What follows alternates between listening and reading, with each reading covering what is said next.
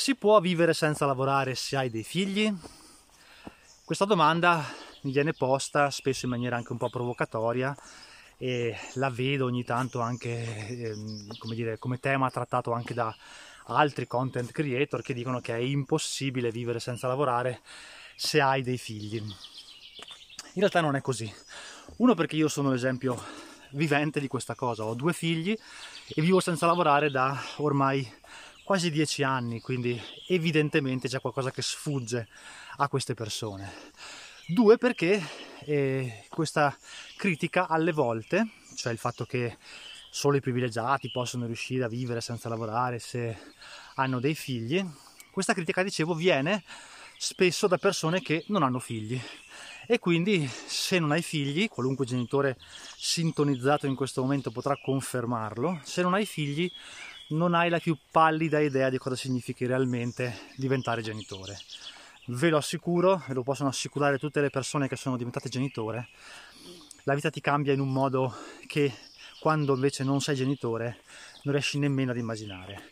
Se sei un bravo genitore, perché se invece poi diventi genitore solo sulla carta, ma quando poi lo diventi realmente, carnalmente, per capirci, continui ad essere una persona individualista che pensa solo a se stesso, che mette per prima i propri bisogni invece a cura dei figli, allora è tutta un'altra questione. Ma io ritengo che un bravo genitore sia quello che, come dire, è coscienzioso del fatto di aver messo al mondo una creatura che non sarà autosufficiente per moltissimi anni e che ti prenderà come esempio di vita e sarai tu la sua guida, e quindi dovrai metterlo al primo posto nella tua vita. E guardate che cambiare improvvisamente dal pensare solo a se stessi, cioè quando non sei genitore, al mettere prima tuo figlio o tua figlia in ogni campo, in ogni situazione, è un cambiamento molto forte.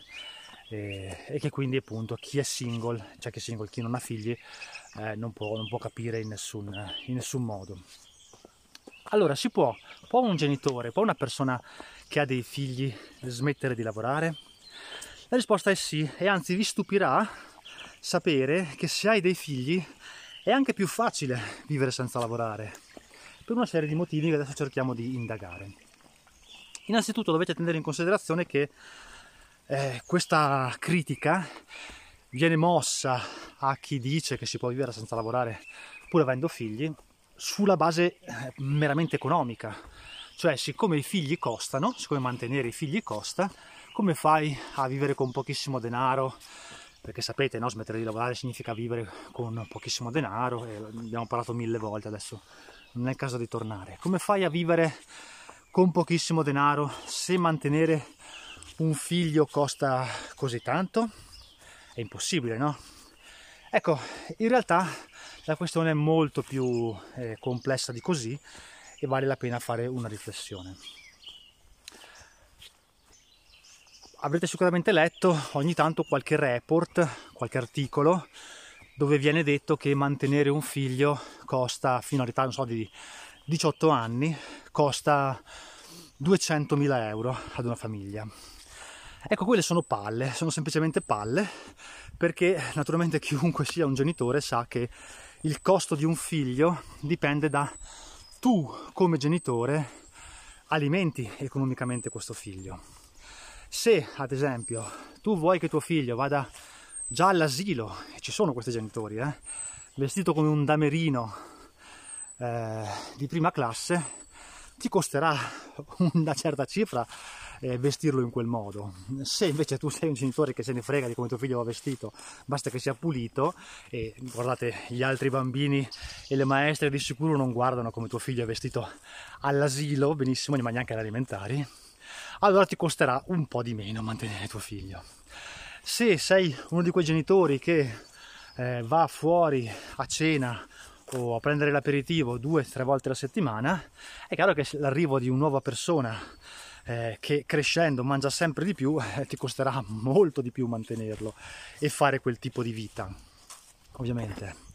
Se sei un genitore che ad un certo punto sceglie di mandare tuo figlio alla scuola privata, magari una di quelle molto molto prestigiose, ti costerà tantissimo mantenerlo, ma non c'è scritto da nessuna parte che tu debba mandare tuo figlio a fare la scuola privata.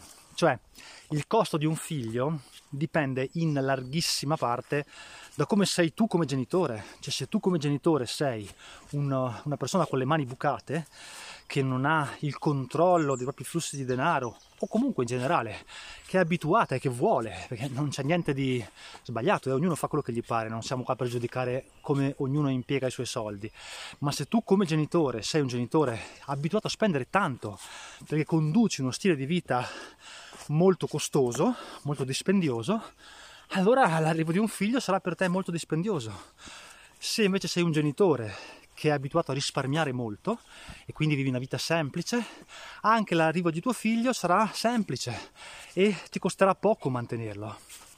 E per questo motivo, come dicevo, quei report, quegli articoli che dicono che mantenere un figlio costa 200.000 euro, 300.000 euro, non so i numeri, ma parliamo di quell'ordine di grandezza all'anno, sono totali sciocchezze. E mantenere un figlio dipende da come sei tu principalmente.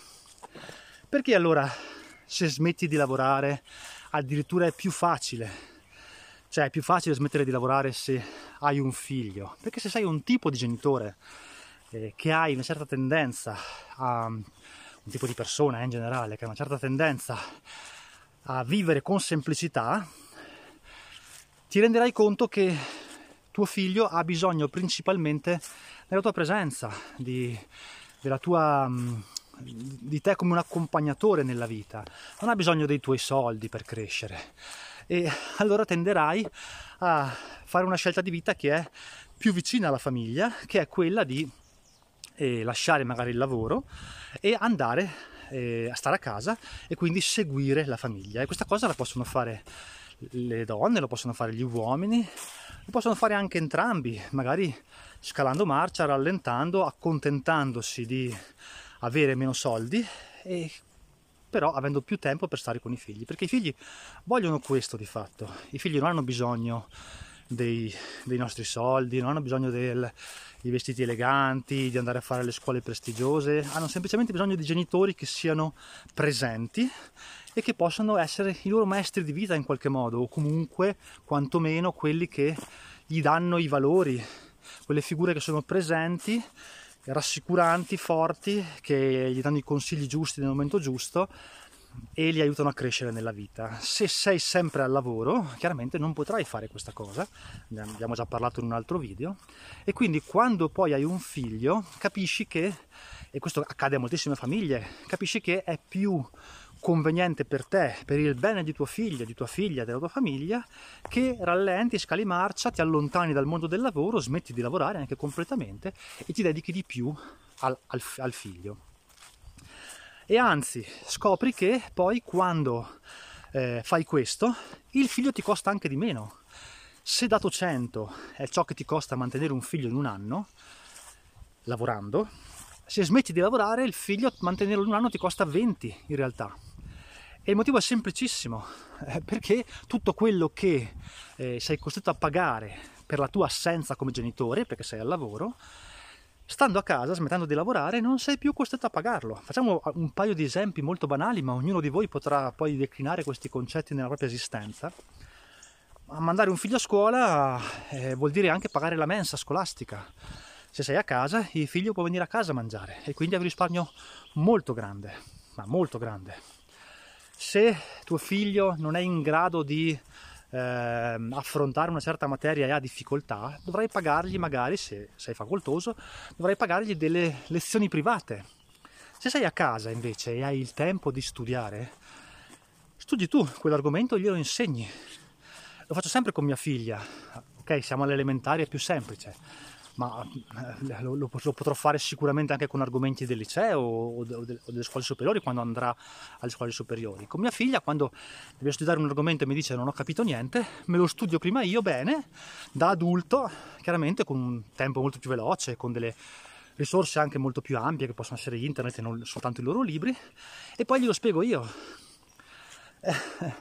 Se tuo figlio ha bisogno di che ne so, ha voglia di fare una qualsiasi cosa o avere un qualsiasi oggetto o fare una qualsiasi esperienza, questa ti costerà in generale molto di meno se tu sarai presente, piuttosto che se dovrai delegare a qualcun altro la gestione di questa esperienza o l'acquisto di qualcosa, eccetera. Abbiamo imparato tante volte sul fatto che appunto poi si può, con il tempo si può sopperire tanto al costo delle cose. Tutto questo per dire che ci sono genitori e genitori.